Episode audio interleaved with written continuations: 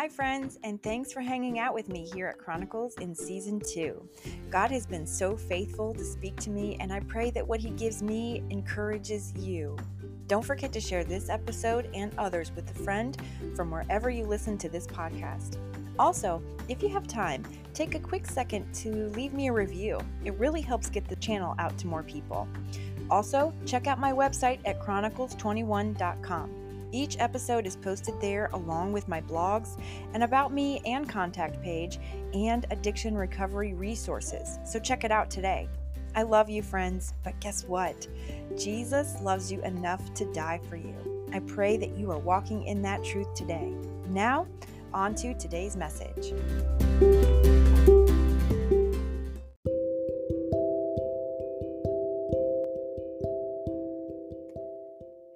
And welcome to another Monday message here at Chronicles. I'm Amanda, your host, and today is Monday, June 26, 2023. So I'm going to jump right in this morning.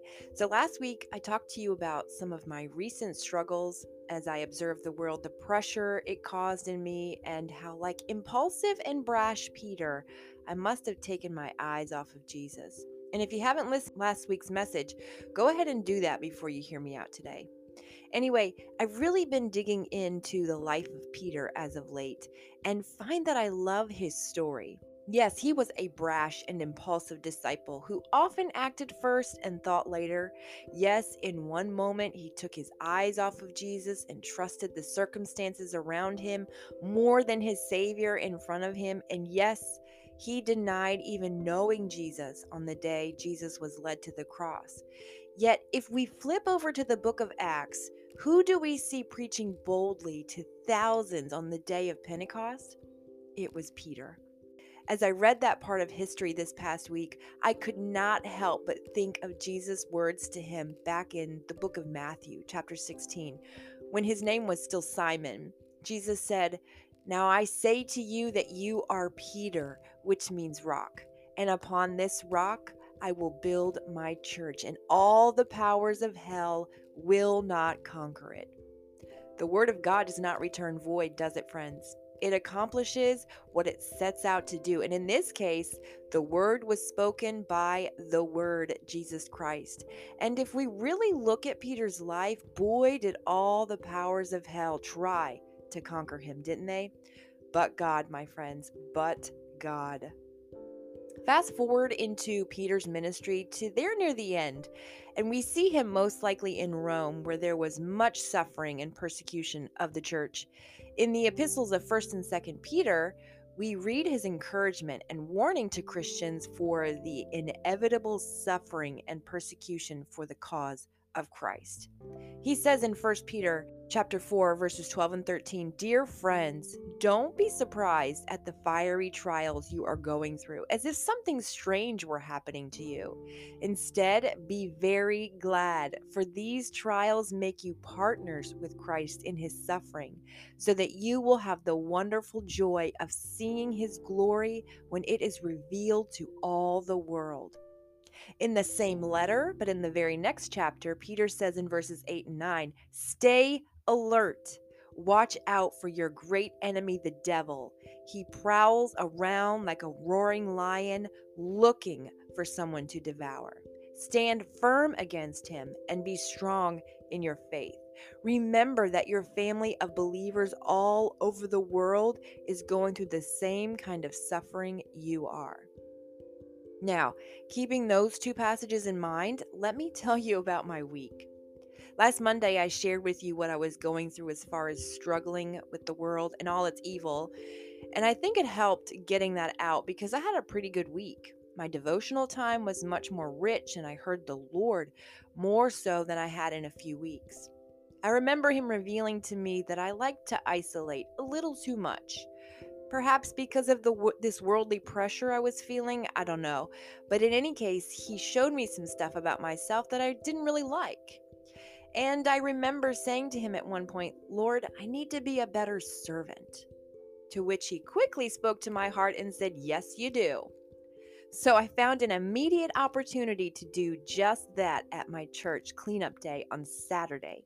Now, I'm always up early. I mean always. Every day of the week I am up by 3:30, 4 a.m., no matter what, without an alarm. But getting up that early on a Saturday just to leave by 6:30 a.m., that was tough. But I did it because I wanted to please the Lord. Anywho, my task at church that morning was to clean up weeds in the front of the church. And to do that, we needed some more efficient gardening tools. So I set out to go up the street just a few miles to a dollar store and purchase them. On the way, I, of course, had my worship music on and I was singing. And I was focusing on the route because I had never been to this store. Let me stop there for just a second and ask y'all a question. Have you ever felt yourself so in the center of God's will for you? Have you ever been so perfectly walking in the very thing, the very moment, the very task that God has asked you to do, and you know in your knower that He's pleased with you? Well, that was me on my way to the store Saturday morning. I was actually super excited about digging up weeds. I'm not kidding. And I was worshiping focused on the road ahead to make sure I didn't miss a turn. Let me repeat I was worshiping when smack right into my left fender, a deer. Poor thing didn't stand a chance, and I was yanked right out of my bliss and straight into panic mode. The first words out of my mouth in complete shock and surprise son of a biscuit. and I pulled over and parked in a nearby parking lot. I sat for a second to catch my breath and then said, Jesus, oh Jesus.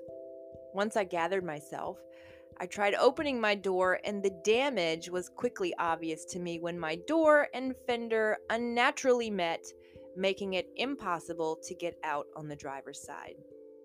So I crawled out the passenger side walked around, and assessed the damage. I looked back towards where I had come from, and my very next thought was, What in the world is a deer doing in the middle of a four lane highway in the middle of town? It didn't make sense.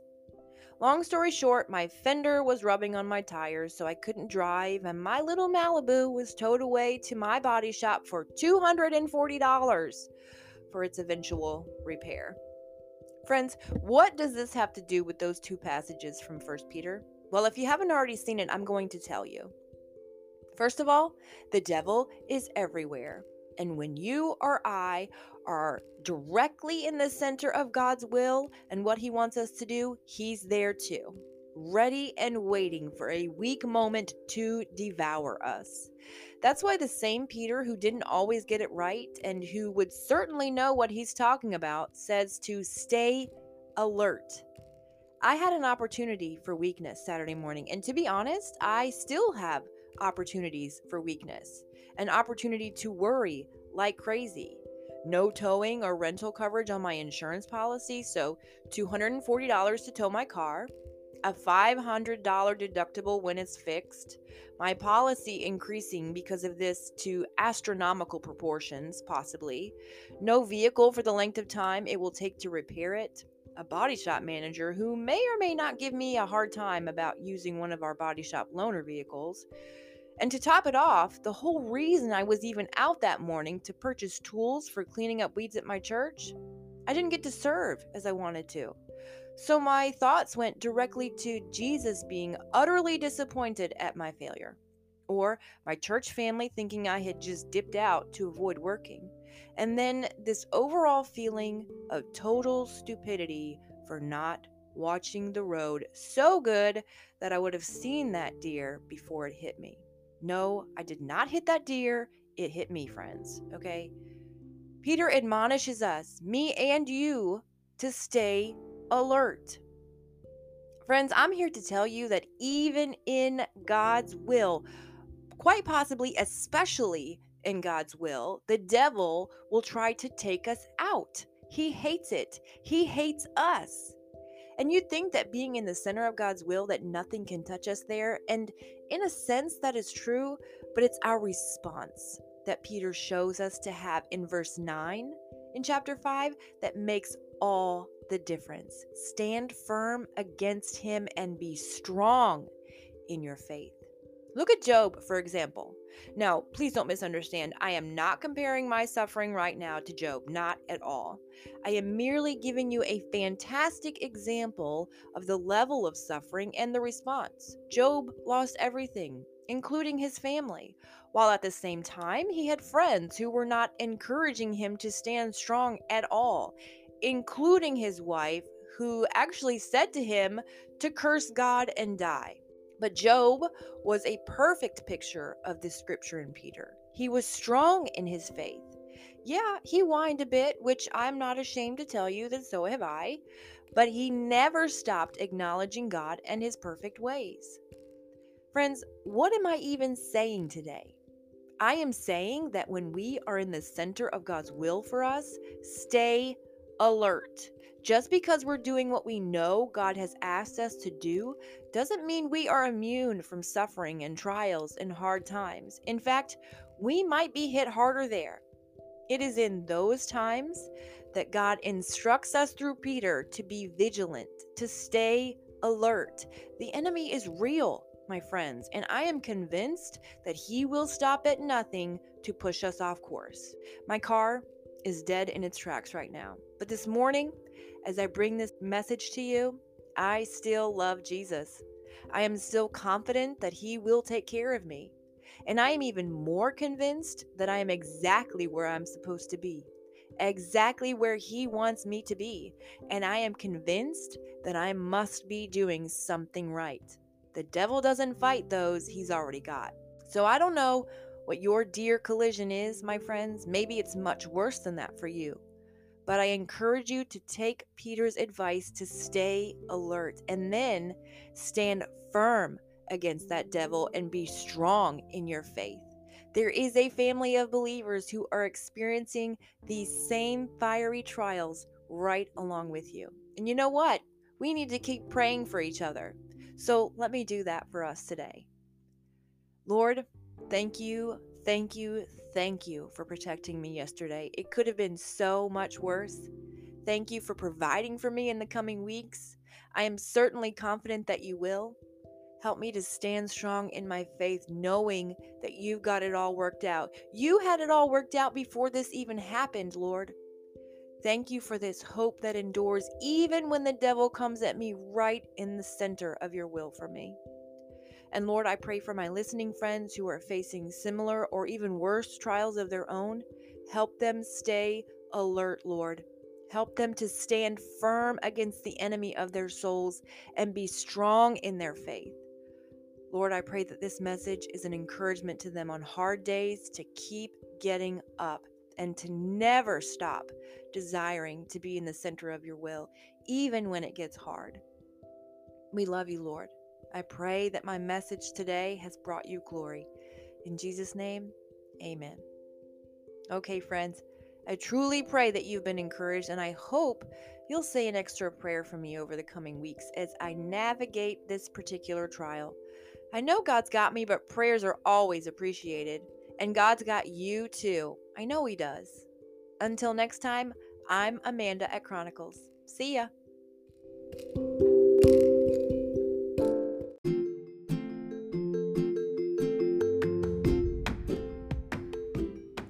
Thanks for listening, friends. If you've been encouraged by this channel, please leave me a review so that this message and others can reach more people who need the same encouragement. I love y'all, and I'll see you next time.